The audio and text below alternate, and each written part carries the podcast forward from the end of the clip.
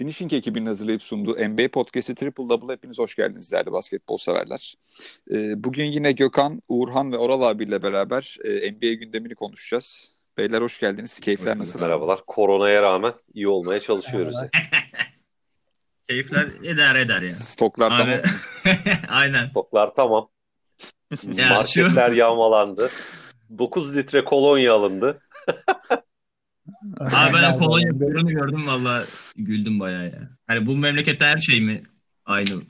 Tek potadan oraya. Abi her kolonya olmuyormuş ya. 80 derece falan diyorlar ama.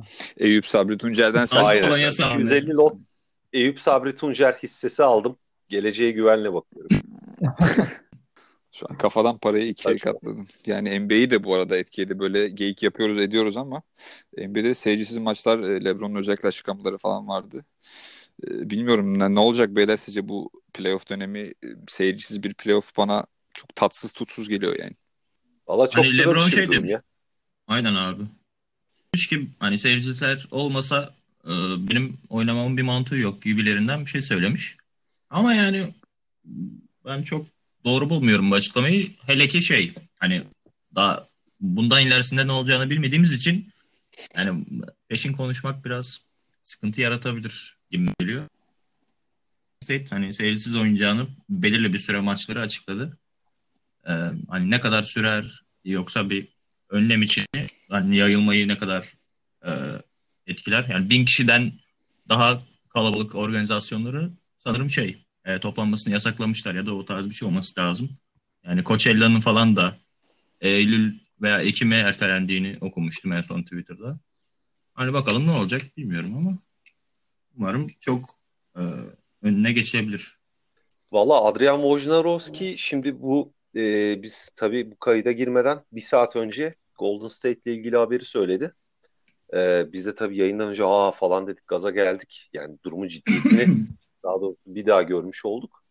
NBA'de ciddi ciddi e, seyircisiz e, maç oynanması ve takvimin tamamlanması formülünü bir şekilde arasında konuşmuş gibi gözüküyor.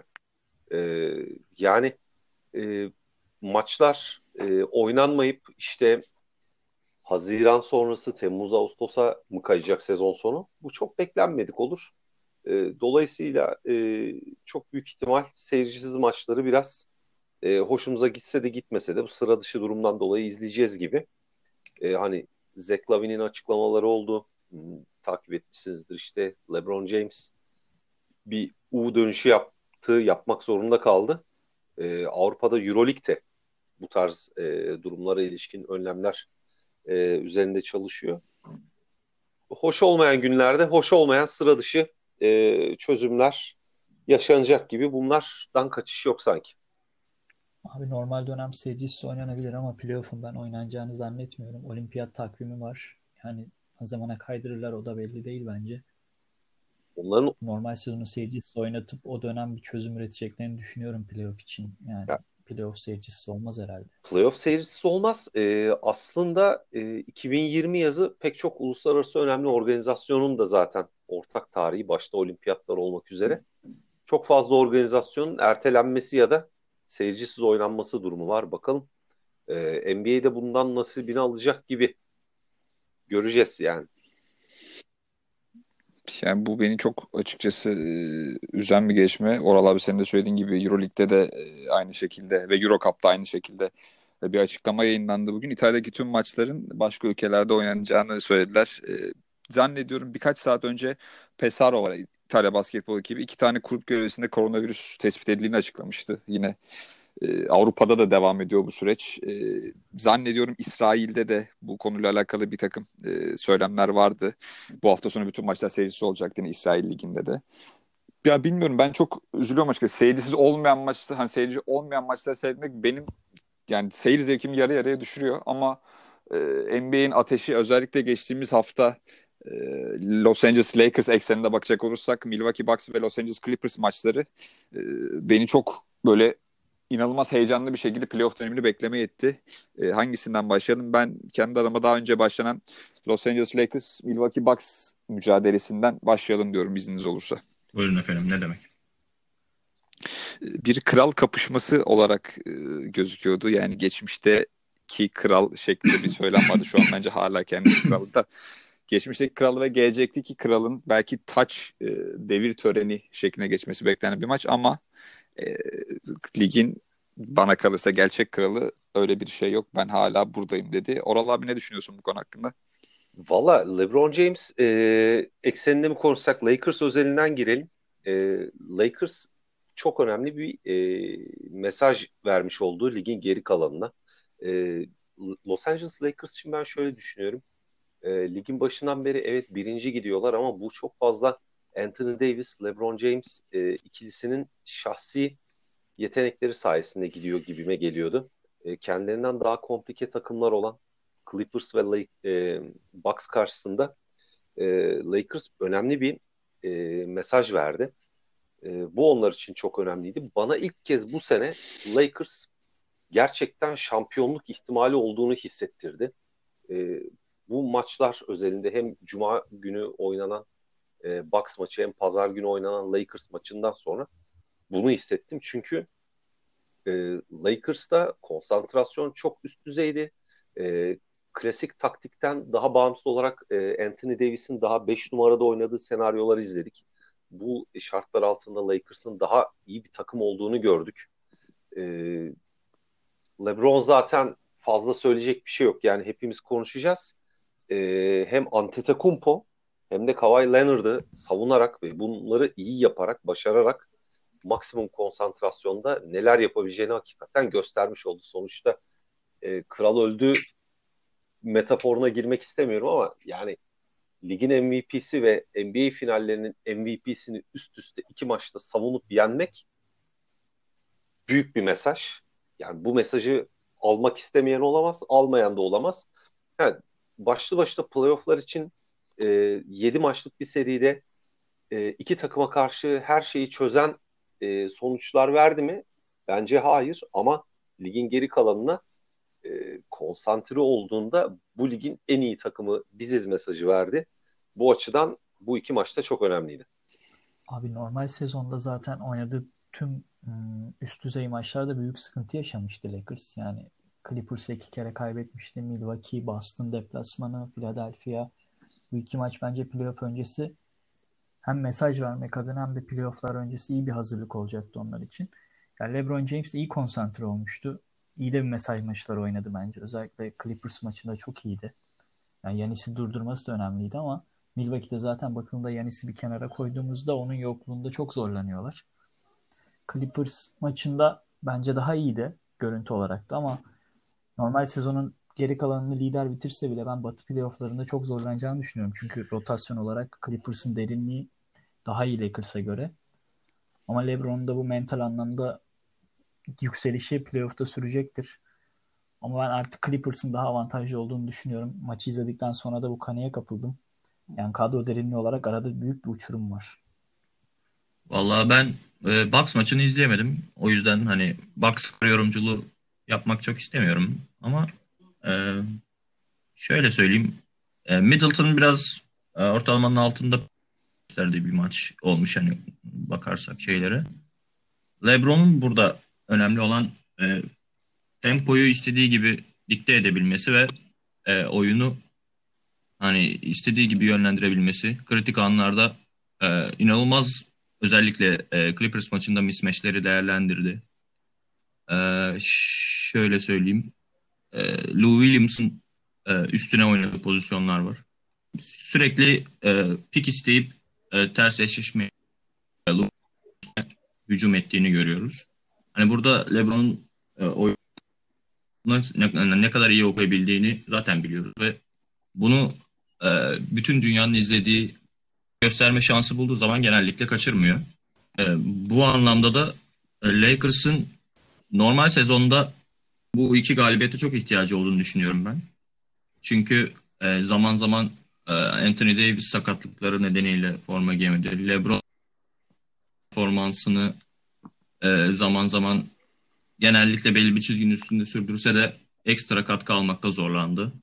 E, hani Clippers maçında e, ekstra üçlükler biraz o anlamda yardımcı oldu diyebiliriz. E, özellikle Bradley'in 24 sayı bulduğunu e, 6-3'lük isabeti bulduğunu görüyoruz. E, Milwaukee maçı bence daha e, önemli bir e, mesaj.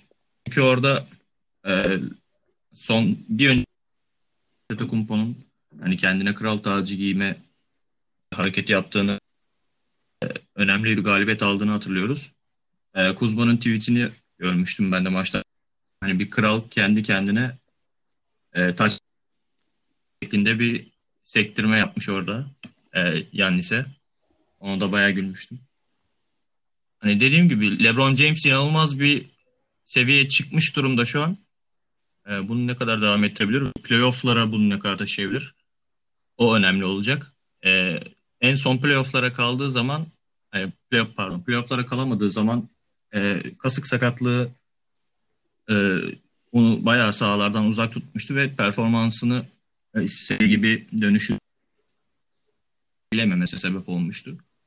E, playoff'larda bu dakikaların daha da yükseleceğini biliyoruz. Çünkü Lakers'ın e, çok böyle derin bir bench'i yok ve e, Anthony Davis ile LeBron James üzerine bu dakikaların 5-6 dakika daha üstünde oynamak zorunda kalabilir. Bu performansı daha böyle konservatif bir şekilde taşıyabilirler mi playoff'a? Onu göstermesi açısından önemli bir galibiyet oldu. Ben, ee, ben bir şey daha diyebilir miyim ya? Çok pardon. Ee, ya LeBron'la ilgili eksik kalan şöyle bir şey var. Şu az önceki bu I wear this shit now olayı var ya Antetokounmpo'nun o meşhur olayı. O maçla ilgili zaten unutulan şöyle bir şey var abi.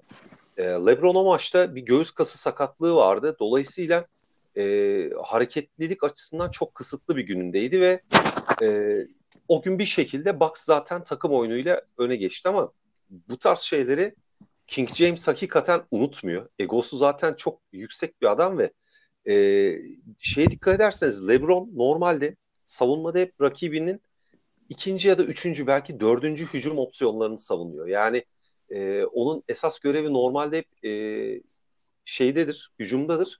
E, maç öncesi maç e, yardımcı koçlardan birisi LeBron'a demiş e, iki maçta da hani kimi savunacaksın diye.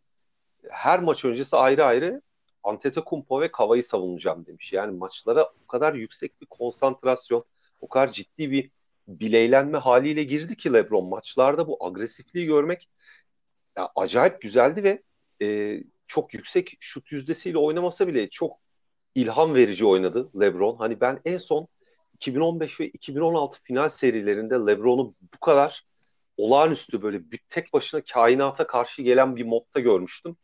Ee, hani yaşlandı falan deniliyor adama ama yani Jordan e, takıklığında, Jordan konsantrasyonunda basketbol oynadı ki onun e, yaptığı işin bence en önemli e, kıymetini oluşturan nokta buydu. En üst seviyede rekabetçilik.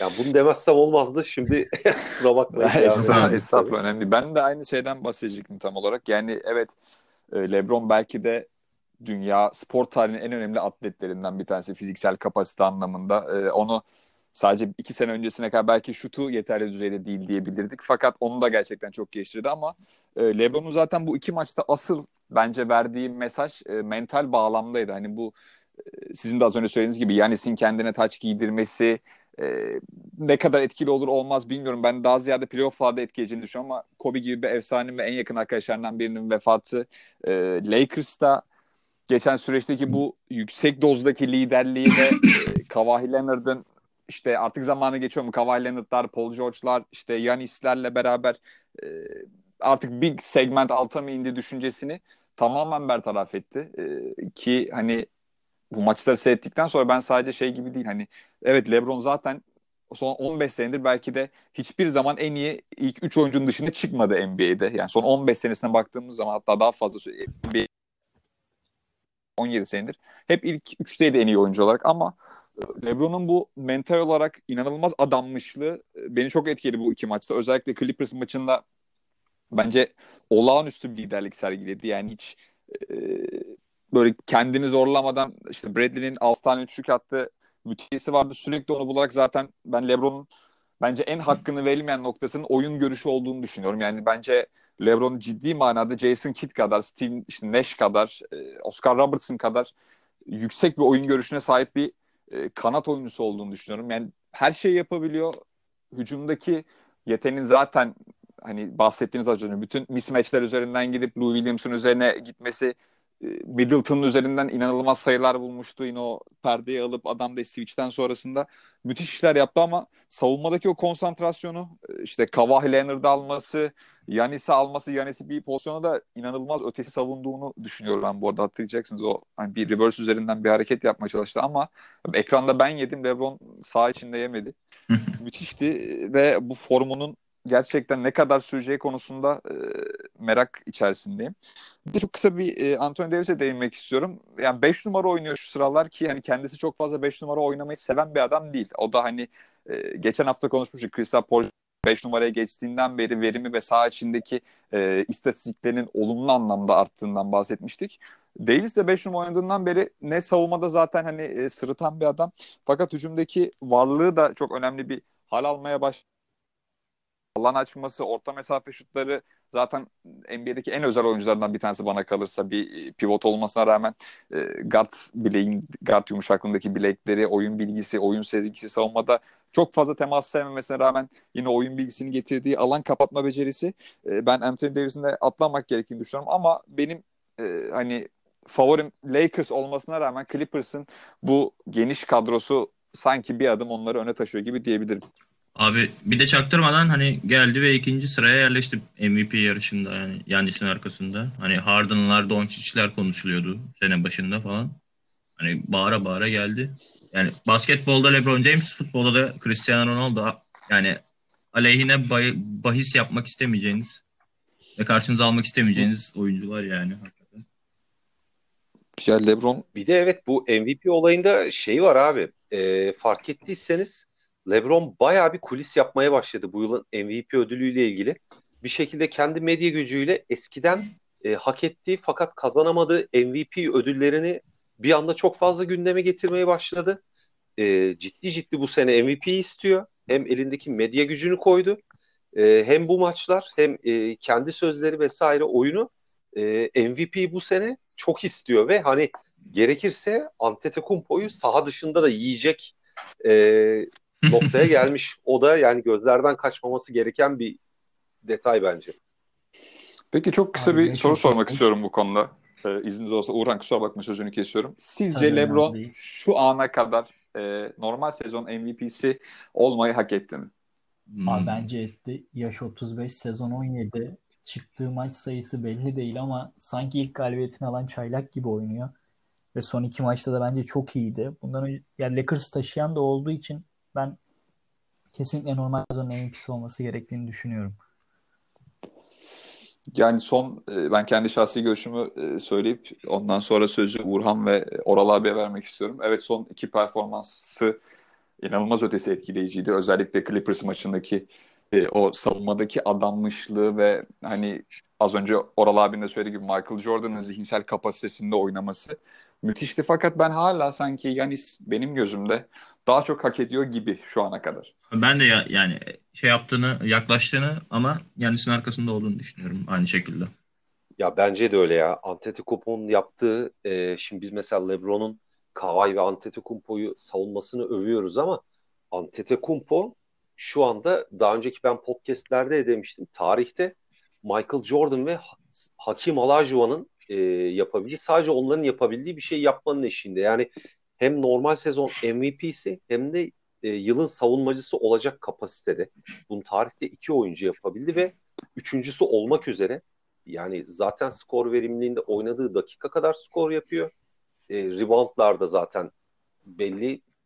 Ezici bir şekilde. Konsantrasyonu. Evet. Evet yani e, LeBron'un birkaç maçtır ya da bir, bir, bir aydır falan bir buçuk aydır yaptığını Antetokounmpo e, daha üst viteste sezon başından beri yapıyor ve e, maç seçerek savunma yapmıyor. Her maçta böyle oynuyor. Dolayısıyla Doğru. ben MVP seçildiği sezondan bile daha iyi oynaması sebebiyle ve bunu e, örneğin Harden'ın e, yarıştan düştüğünü görüyoruz. Hiç e, formdan düşmemiş bir şekilde gerçekleştirmesi sebebiyle e, Antetokounmpo'nun hak ettiği fikrindeyim ya. Ve iş ahlakını ben e, Antetokounmpo'nu gerçekten şu an bence NBA'de bu konuda da zirvede yer alıyor. E, Kesinlikle All-Star maçında da o hani verdiği adammışlık, o saha içindeki inanılmaz isteği, arzusu. O son maçta bilmiyorum gördünüz mü kardeşini fırçaladı bir oyunda hani şu artık şöyle savun şuraya git falan diye böyle bir çekti kenara onu fırçalamaya başladı. Ee, inanılmaz düzeyde görüyorum. Yani siz zaten hani çok seven bir adamdım. Ee, bu adammıştı ve daha sonrası Kuzma'nın o Lebron'a Kral Hala Sensin tacından sonraki bu e, belki de NBA finallerinde karşılaşacakları bu rekabeti görmek için sabırsızlanıyorum kendi adıma. Katılıyorum. Aynen Ve abi, aynen. bu Ya. müthiş olaydan sonra e, bizi biraz yaralayan, üzen bir konuya yatay geçiş yapmak istiyorum izniniz olursa. E, Kenny Atkinson ve Brooklyn Nets ortaklığının artık e, ayrılması konusunda ne düşünüyorsunuz? Ben saçmalığın daniskası olduğunu e, söyleyip kısa bir giriş yaparak sözü size bırakmak istiyorum beyler. Vallahi ben şöyle gireyim. Söze pardon abi. Vallahi Tabii, ya tabii, şöyle yani. hani hangi akla hizmet olduğunu çok çözebilmiş değilim ben de. Hani takım kötü gidiyor desen e, sakatlar belli. Hani belli bir oyun tutturamadı desen e, Ken Atkinson'ın bu sene dördüncü senesi. Hani geçen sene e, bu takımı yani 20-62'den ve 3 sene üst üste hani biliyorsunuz ki bu Boston Celtics takasıyla 3 sene 4 sene bütün draftları vermişti. Aradakileri de swap hakkı vardı Boston'da. Hani drafttan oyuncu çekemediler. Ee, başka takımların istemediği ve kontrat vermek iyi, e, yeterince iyi bulmadığı oyuncuları alıp belli bir yapı kurmaya derme çatma bir yapı kurmaya çalıştılar. Ve Ken Atkinson'ın ben bu görevde hakikaten başarılı olduğunu düşünüyorum. Hani 20-62'den 42-40'a taşıdı takımı 3 senede. Playoff'a girdi. Ee, az daha e, konferans finali e, Philadelphia'ya elendi. Hani ne bekleniyordu? Bundan fazlası mı bekleniyordu? Bundan fazlası bekleniyorsa hani Kyrie ve Kevin Durant'in geri döndü de hani onlardan bir performans? Hani bu soruların hiçbir cevabı yok. Neye göre gönderdi? Şu an çoğu kişinin bildiğini sanmıyorum. Bence Kenny Atkinson hani e, yeniden yapılanma sürecinde e, Brooklyn'de gerçekten başarılı oldu. E, özellikle e, en başarılı olduğu döneme baktığımız zaman işte D'Angelo Russell'lı, e, Spencer Dinwiddie'li ve Jared Allen'lı bir e, üç sacaya görüyoruz. E, bundan sonra e, ne olur? Hani Kenny Atkinson nereye gider? Ondan birazdan konuşuruz. E, Kenny Atkinson gittikten sonra olanlara ben biraz değinmek istiyorum. Hani DeAndre Jordan ilk beşe yerleşmesi, e, ortalama e, Jared Allen'ın pivot e, çoğu maçta ilk 5 başlarken e, 7'ye çekildi. Bench'te başladı ve son 2-3 maçtır ve ortalamaları 20 dakikaya düştü. Yani son maçta 3 sayıda kaldığını görüyoruz. E, DeAndre Jordan'ın ortalamaları şu an 29-28 dakika civarına çıkmış durumda. E, hani gitmeden önceki son maçta e, Coach Atkinson'ın mesela 14 dakika süre aldığını görüyoruz. Hani bu takımın geleceği Jo yani DeAndre Jordan olmadığı kesin. Hani Jared Allen bundan sonra ne kadar oynarsa o kadar üstüne koyabilecek kapasitede bir oyuncu ve bunu birkaç senedir görmüş bulunuyoruz. Onu kesip de DeAndre Jordan'ı tekrar ilk beşe yerleştirmek çok mantıklı bir hareket olduğunu ben düşünüyorum. Onun dışında yani siz ne düşünüyorsunuz bilmiyorum. Hani Atkinson onu tekrar değinirim birazdan. Ya ben Gökhan'a katılıyorum. 4 senedir üstüne koya koya yani üst sıralara çıkmayı başaran, yaptığı doğru hamlelerle zaman içinde o dipte kalan hedefsiz Brooklyn'i toparlayan birisiydi Atkinson.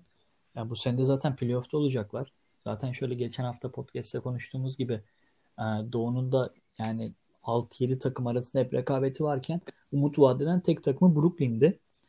Yani hiçbir akla mantığa sığan bir hareket değildi. Yani yaz dönemine kadar da bu adamın kredisi yok dedirtti bence herkese.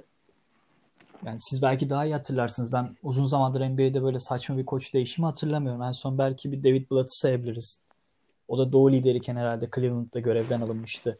Yanlış da hatırlıyor olabilirim ama yani çok saçma bir hareketti bence Brooklyn'in yaptığı ama bunun altında sanki biraz daha oyuncu temelli bir şey attığını düşünüyorum. Kevin Durant ile Kyrie Irving'in fikrinin sorulmadan böyle bir adım atacağını düşünmüyorum Brooklyn'in. Yani Kyrie Irving de işin içinde olunca zaten normal bir şey beklemiyor insanlar. Hocayı yediler mi diyorsun baba?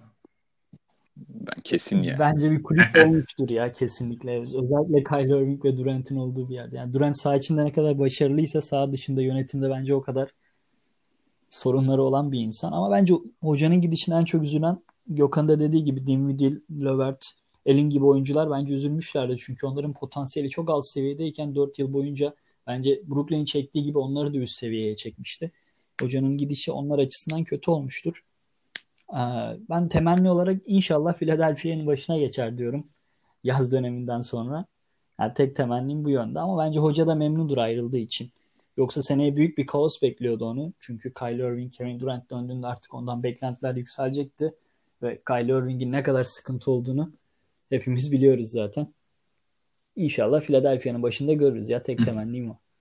Ya şöyle bir şey var. Şimdi e, Kenny Atkinson sonuçta m, takımı bu noktaya getirirken bugünün Atlanta'sı ya da Cleveland'ı gibi bir takımdı. Ee, yani son sıralarda geleceğe dair pek umudu olmayan, sizin de dediğiniz gibi draft takları e, gitmiş, bütün kalelerine, tersanelerine girilmiş bir takımdı. Ama e, e, sadece Koç Atkinson değil, aynı zamanda takımın GM'i aslında buradaki günahkarlardan, bu olaydaki günahkarlardan birisi olan Sean Marks'la beraber e, ki o da San Antonio tedrisatından geçmiş bir isim aslında. E, San Antonio tarzı bir yapılanmaya gittiler ve e, bugün takımın temelleri olan ki geçen sene mesela Clippers'a Kawhi ve Paul George geldiyse Clippers'ın e, oluşturduğu playoff seviyesindeki o çekirdek e, nüve sayesinde o sağlam temel sayesinde gelmişlerdi.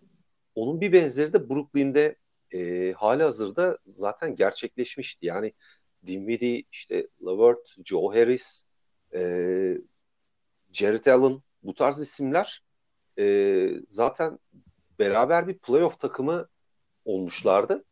E, fakat Kyrie ile bu sezon içi dikkat etseniz kimyaları hiç tutmadı.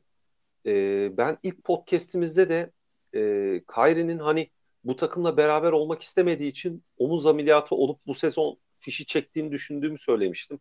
Hani Kyrie bence hiç memnun değildi içinde bulunduğu bu e, sadece playoff 8. seviyesindeki durumdan ama e, Kyrie buna pozitif bir katkı sunan bir isim hiç değildi. E, bir şekilde ya çok arabesk bir olayın döndüğü belli. Yani hiçbir şey hiç kimse analitik bir düşünceyle olayları mantıklı bir şekilde sıraya koyup bir çözüm e, ya da olayların nasıl geliştiğine dair bir formül sunamıyor. E, benim hani internette okudum. Memphis mağlubiyetinden sonra soyma odasında e, ve takım içinde herkesin eteklerindeki taşları döktüğü, açık şekilde konuşulduğu ve bundan sonraki süreçte e, koçun ayrıldığı. E, bana da e, DeAndre Jordan, e, Kyrie Irving, Kevin Durant üçlüsünün bir şekilde e, dahil olduğu bir süreç yaşandı gibi geliyor. E, Atkinson e, koç olarak dipten bir takım playoff seviyesine çıkardı. Acaba Kyrie Irving ve Kevin Durant onun e, bir şampiyon koç olacağına inanmıyorlar mıydı? Onu sadece bir vasat 7. 8. sıra koçu olarak mı gördülerdi? Başını yediler.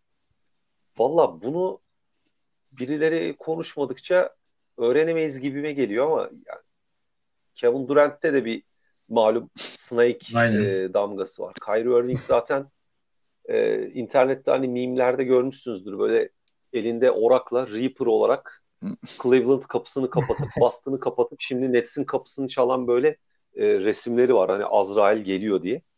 E, bir şekilde seneye çok sıra dışı bir şey yapacaklar. Ha koç olarak e, koç Atkinson ne yapacak ya da takım ne yapacak?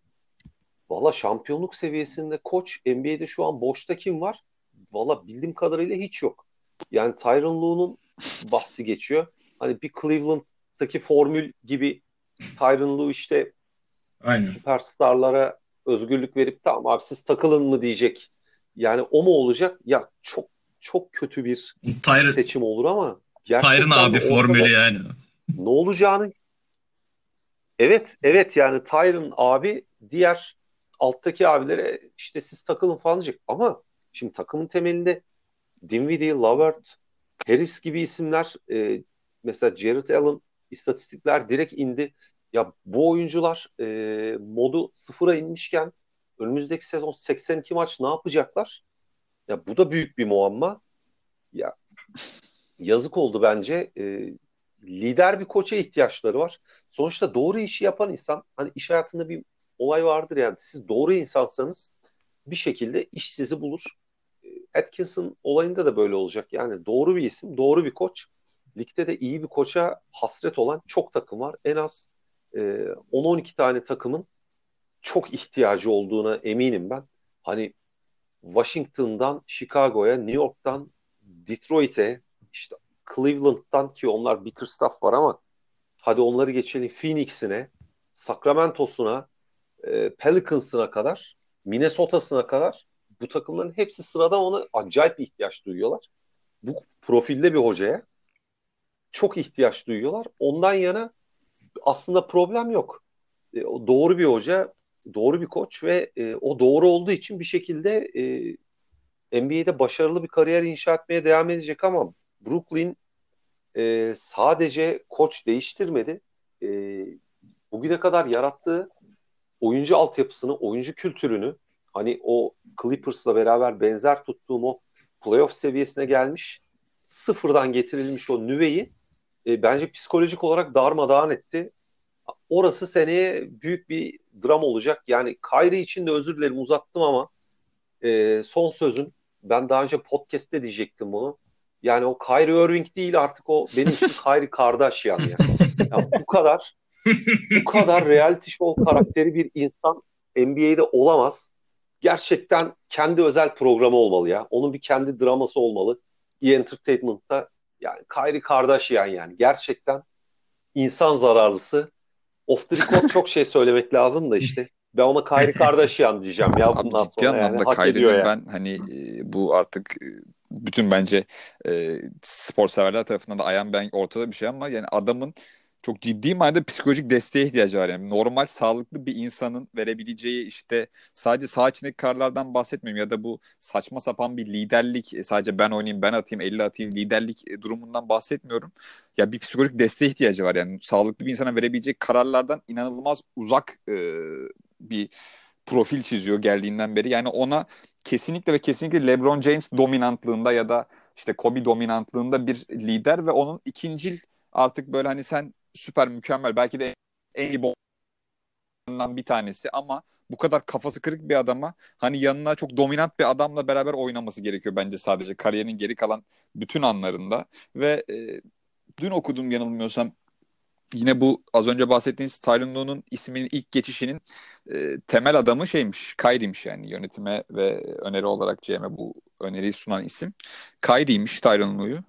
Yani hocamızı abi. Ken Atkinson'ı yediler maalesef diye düşünüyorum ben. Yani önümüzdeki sene Brooklyn ne olur ne biter bilmiyorum. Bu hani ilmek ilmek işlenen bir sistemin tamamen tarumar edilip iki tane işte biri bence tırnak içinde süperstar Durant açısından söylüyorum. Durant'i tenzih ederek söylüyorum. İki süperstar ekseninde neler yapacaklar bilmiyorum. Ee, ama Ken Atkinson'ın ben sizin de söylediğiniz gibi önünün çok açık olduğunu düşünüyorum ve neden bilmiyorum ama Minnesota'ya çok yakıştırıyorum ben Ken Atkinson'ı yani. Bu yeni yapılanma içerisine giren bu son takaslardan sonra da e, Minnesota Timberwolves'un hani e, D'Angelo Russell'la ve işte Karl Anthony Towns önderliğinde sanki Ken Atkinson'a bir patlama yapabilirler mi? Bana çok olası geliyor bu ihtimal. Ya, ümit ediyorum ki Ken Atkinson hak ettiği değeri göreceği bir yer bulacak diye tahmin ediyorum ki hani Oral abinin de bahsettiği gibi benim şahsi görüşümde minimum 10 tane takım bile Ken Atkinson'la masaya oturabileceğini düşünüyorum ben hiç mübalağasız biçimde. Şu an e, Jack Bond takımı yönetiyor. Yine takımdaki o bahsettiğimiz ilmek ilmek işlenen süreçte performansları yükselen e, düşük seviye isimlerin işte Jared Allen'ların vesaire e, performansları şu an bireysel olarak çok düştü. Yani önünü görebildiğini düşünmüyorum ben Brooklyn'in ve önümüzdeki sene bu seneki Houston başarı anlamında söylemiyorum. Houston gibi bir sirk görebiliriz orada da yani böyle saçma sapan bir düzen içerisinde tamamen işte Kevin Durant'in e, bireysel skor kalitesine e, odaklanmış bir sistem üzerinden gideceğini düşünüyorum ben. E, bu Abi- olaydan sonra buyur abi. Ha, pardon. Yok yok söyle ondan Yok, sonra ben e, bir sen açmak şey- istiyorum. Ha. Yok ben şey e, koç e, bundan sonra ne olacağına dair hani şöyle fikirlerimi belirteyim çok kısa.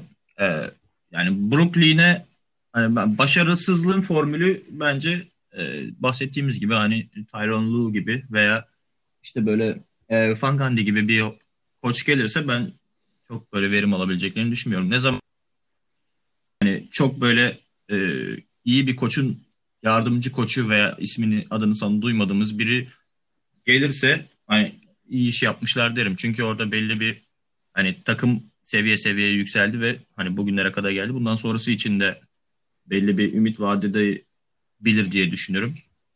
Onun dışında e, Atkinson bundan sonra ne yapabilir? Hani olası taliplerini ben şöyle hani 6-7 takım gözüme kestirdim. Bulls, e, Cavs, Pistons, Pelicans, Knicks, e, Kings ve e, sürpriz yumurta 76ers. Brett Brown'un yerine ben hani e, gerçekten iyi iş yapabileceğini düşünüyorum ama benim e, asıl görmek istediğim ya top 3'de şöyle Cavs ve Bulls. Çünkü bu takımlar e, biraz nasıl söyleyeyim e, biraz böyle salmış oyunculardan takım e, kurulu ve hani potansiyelli ama bu potansiyelleri e, ne kadar yansıtabilecek şu an muamma. Ve bu koçlar e, yani tam böyle hani Felix Magath için derler hani komando tarzı antrenman yaptıran işte Orlando'nun koçu için aynı şey söylenir.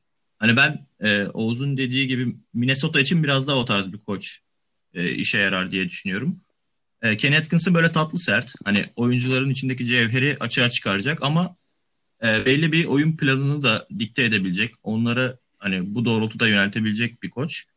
E, ben Pelicans'ın bu çekirdeğiyle beraber büyüyüp gelişebileceklerini düşünüyorum. Onun dışında e, Bulls ve Cavs'in şu anki koçlarından hiç verim alamadıkları için onlarda da belli bir potansiyel var. Önemli genç oyuncu adayları var. E, Cavs'in Bickerstaff'le 4 yıllık sözleşme imzalayacaklarına dair e, bir tweet görmüştüm bugün. Yani çok yanlış bir karar olur bence. E, bak imzalamışlar. İmzalamışlar abi. Abi sadece baktığınız zaman 2006 Houston Rockets e, macerası yani tam sezona yakın e, ve %50 galibiyet serisi yani %50 galibiyet seviyesinin üstünden bitirdiğini görüyoruz. Diğer sezonlardaki performansları fecaat. Hani e, tehlike anında camı kırınız gibi geldiği 20 maçlık 30 maçlık sezonlardan oluşuyor. Yani ben hiç güven vermediğini düşünüyorum. Aynı şekilde Alvin Gentry, e, Phoenix Suns'ın e, Amareli, e, Steve Nash'li zamanında e, Mike D'Antoni'nin devamını e, getirecek şekilde hızlı bir basketbol yapmıştı ve göze hoş gelen bir basketbol oynuyordu. Ama onu daha sonra e, Pelicans'a geçtiği zaman hani yerinde yerler estiğini gördük. Aynı şeyi Anthony Davis'li takımlara hiç uygulayamadı. Daha sonra DeMarcus Cousins geldi. Yani iki uzunla o işi zaten yapamayacakları belli olduktan sonra hani o, o da e, çok böyle ilerisi için parlak ışıklar vermedi. E, 76ers ilginç bir tercih olabilir. Ben orada başarılı olacağını düşünüyorum. E, Kings de ayrıca hani önemli olan e, oyuncuların içindeki cevheri çıkarabileceğini düşünüyorum. E, Pace and Space basketbolun uygun bir e, nüve var orada. Ve Luke Walton gerçekten e, koçluk namına çok az şey e, başarabileceğini düşünüyorum ben. Hani ben görmek istediğim yer Pelicans açıkçası. Buyur. Ben benim söyleyeceklerim bu kadar. Peki ya New York'a giderse? O saçmalıklar cennetinde nasıl bir muhabbet olur ben gerçekten inanılmaz Vallahi... merak ediyorum. Aslında sırf onu görmek için bile New York'a gitmesini isteyebilirim yani. Abi yatıp kalkıp şükür namazı kılmaları lazım bence. Hani biz ne yaptık da hani böyle bir koç hak ettik diye. Yani New York gitse bile New York'un alacağından şüpheliyim ben. Hani o kadar yönetim konusunda bir, bir haberlerde yani. Ama benim yorumum böyle yani. Biz New York çocuğuyuz kardeş deyip böyle kalıyormuş belki. Bu Brooklyn Nets'teki e, abes karardan sonra ben e, çok kısa son olarak e, Golden State Warriors'a değinmek istiyorum önümüzdeki senesinden daha ziyade. E, bir yıl öncesinden e, şampiyon olup şu an playoff'a kalması imkansız hale gelen ilk takım oldular. E, Golden State hakkında ne düşünüyorsunuz? Bu sene zaten e, aşağı yukarı böyle geçeceği belli gibiydi. Fakat önümüzdeki sene e, Golden State'ten beklentileriniz ne yönde? E, bu konudaki fikirlerinizi merak ediyorum. Oral abi seninle başlayalım istersen. Valla Golden State'te şöyle bir şey var. Evet bu sezon e, sakatlıklar sebebiyle ıskartaya çıktı ama e, şimdi bir Minnesota'dan e, draft takları var. Kendi draft takları çok yukarıdan gelecek. E, geleceğe yatırım yapma şansına sahipler. E, Andre Wiggins e, bir şekilde takım kimyasına şöyle uyumlanabilir. O bir dördüncü isim olarak e, kötü durmayacak bir parça. Yani sonuçta ondan ya ondan zihinsel kapasite olarak beklenebilecek en yüksek şey e, o takımın çekirdeğini oluşturan üçlüye yardım etmesi olacaktır ama onun dışında iyi bir e, draft e, kombinasyonuna sahip olacaklar. Lottery pick iki tane gelecek. E, bu onlar için geleceğe yönelik e, yeni bir San Antonio olabilmek, uzun yıllar playoff yapabilmek adına bir şey. Ancak e, Golden State'teki bence en önemli sorun e, klasik çekirdek üçlü Wiggins ve draft takları dışında e, takımın geri kalanının tam bir çöp olması. E, sonuçta Kevin Durant gibi bir ismi alma şansınız varsa her şeyi yaparsınız ve bir şekilde Durant'le beraber e, muhteşem dörtlü, gelmiş geçmiş en iyi takımı kadroyu kurup e, arka tarafı e, yaşlı veteranlarla bir şekilde eski kontratlarla idare ettiler ama e, Livingston, işte Iguodala, e, bu tarz isimler gittiğinde Andre Bogut hani 2015'ten sardığımızda e, Barbosa e, böyle çok iyi bench oyuncularına sahipken, rol oyuncularına sahipken bunların hepsi gitti. Yerine aynı kalitede hiçbir oyuncu gelmedi. E, Golden State'in bence sorunu e, bu. Yani e, Marcus Chris işte ne bileyim e, Damian Lee, Eric Pascal, Jordan Poole hani bu tarz isimler e, şampiyonluk bir ada, şampiyonluk adayı bir takımın e, kadrosunda olacak kapasitedeki oyuncular gibi gelmiyor. Yani dediğim gibi Barbosa, Livingston, Iguodala gibi e, Bogut gibi faydalı e, rol oyuncularına sahipken onlardan 2-3 kalite daha kötü rol isimlerine sahipseniz bu sizin için şampiyonluk çıtası söz konusu olduğunda yetersizlik anlamına geliyor. Şimdi eşdeğer takımlara baktığımızda Golden State şampiyon olmak istiyorsa e, Clippers'la e, boy ölçüşecek. E, bench derinliği olarak Clippers'ın içinde bulunduğu seviyeyi biliyoruz. Doğu'da Bucks'ın içinde bulunduğu seviyeyi biliyoruz. Yani yine Doğu'da mesela Miami Heat'in bench'i herhalde Golden State'in hani roster'ındaki Evet şu anki ilk beşte Curry'i çıkarsak Aynen. Miami'nin yedekleri daha iyi takım. Yani e, biraz off-season'da kontrat yükü olmasına rağmen e, bir şeyleri tamamlayıp e, kadrosundaki benim bir kendi içimde bir cüzdan benzetmem vardır. E, hani Curry 200 liraysa e, Clay 100 liraysa işte yani Kai Bowman'lar Damian Lee'ler falan 25 kuruş 1 lira. Bunları bir şekilde toplatıp e, kendi cüzdanlarında 10 liralar 20 liralar e, oluşturmaları gerekiyorlar ki e, şampiyonluk seviyesinde bir kadroya sahip olsunlar. Bu açıdan Golden State e, çok fazla risk barındırıyor.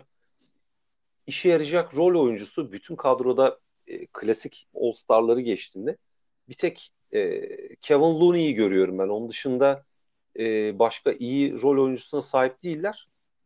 Bildiğimiz bütün hanedanlarda da her zaman rol oyuncuları e, detaylarda çok büyük iş çıkarmıştır. Fazla uzatmak istemiyorum ama e, yani 90'lar Bulls'undan tutun e, San Antonio'ya tripit yapan Lakers'tan işte e, Cleveland'a yani ne bileyim Miami'sine mesela LeBron James'in Miami döneminde Ray Allen'lar, Mike Miller'lar falan vardı bench'te. Yani bu tarz e, sihir yaratabilecek bench oyuncularına ihtiyaç var şampiyonluk yolunda ve Golden State'te bu hiç gözükmüyor. Bence Golden State için en büyük sorun bu.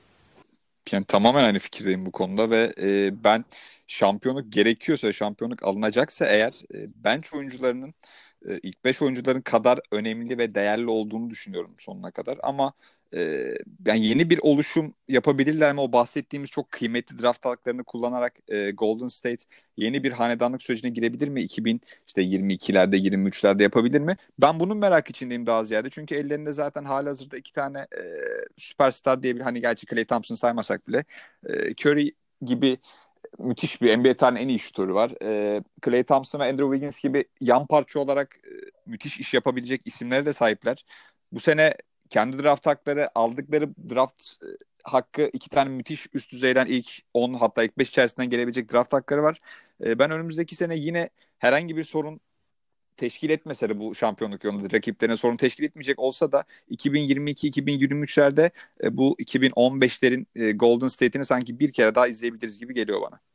Birazcık e, zamanlarının geçtiğini düşünüyorum. Hani çünkü bahsettiğiniz gibi hani önemli bench katkıları almışlardı özellikle ilk şampiyonluklarında.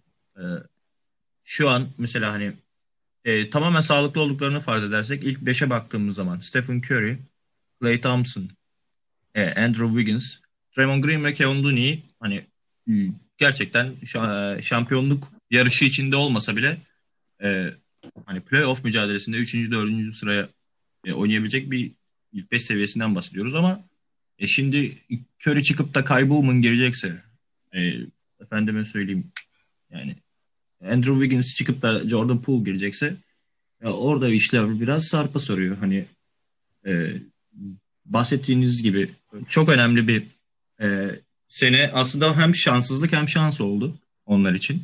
Hani Clay sezonu kapatacağı baştan belliydi.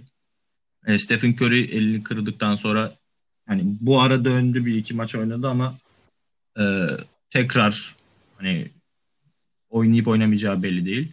Hani e, David Robinson dönemindeki hani Tim Duncan'ı draft eden San Antonio Spurs gibi bir e, macera yaşayabilirlerse hani onların e, en karlı çıkacağı senaryo bu olur. Gerçekten önemli ileride yani bir rol oyuncusuna dönüşebilecek tek isim Eric Pascal olduğunu e, çoğu kişi söylüyor. Ben de aynı şekilde düşünüyorum. Hani e, daha yaşlanacak bu oyuncular hani seneye e, bir senelik sakallıktan dönmüş bir e, Clay Thompson bıraktığı yerde olmayacağını e, düşünebiliriz kolayca. E, ben bir iki sene içinde aynı seviyeye çıkmalarının çok zor olduğunu düşünüyorum. Urhan senin fikrin nedir bu konu hakkında abi? Senin de görüşlerin, değerli görüşlerini merak abi ediyorum bu konuda. Son 5 sezonun finalistinin yani bu 3 şampiyonluk kazandılar bu süreçte ama ben bir daha bu seviyeye gelebileceklerini düşünmüyorum. Genel çerçeveden bakacak olursak Batı çok güçlendi. Bir daha böyle bir en azından böyle prime bir dönem geçiremeseler bile doğru hamlelerle zaman içinde toparlanabilirler ama tekrar yani sürkles edeceklerini düşünmüyorum. Kolay kolay eski günlerine dönebileceklerini düşünmüyorum. Onun dışında bakıldığında yine çok önemli parçaları var. gibi oyunculara sahipler ama Kevin Durant'ı kaybettikten sonra bir de bu sezon çok bu sezon kadar da kötü bir sezon geçirmezler ama tekrar eski güçlerine dönebileceklerini düşünmüyorum ben açıkçası. Abi bu konuda biraz e, farklı düşünüyoruz. Ben e, önümüzdeki 3 sene içerisinde Golden State'in sanki eski hanedanlıklarına dönebilme ihtimalleri bana hala çok e, uzak bir ihtimalmiş gibi gelmiyor. hepinize teşekkür ediyorum arkadaşlar. Ağzınıza sağlık. NBA'in bu daha ziyade Lakers eksenli baktığımız gündeminde e, bu haftaki programımızın da sonuna geldik değerli basketbol severler. E, önümüzdeki haftalarda yine NBA'in akışı, playoff dönemi ve sonrasındaki şampiyonluk yarışı hakkında tekrar sizlerle birlikte olacağız. E, herkese bu koronavirüsüyle birlikte e, çok sağlıklı günler diliyorum. Kendinize dikkat edin. Hoşçakalın. Hoşçakalın. Hoşçakalın. Hoşçakalın.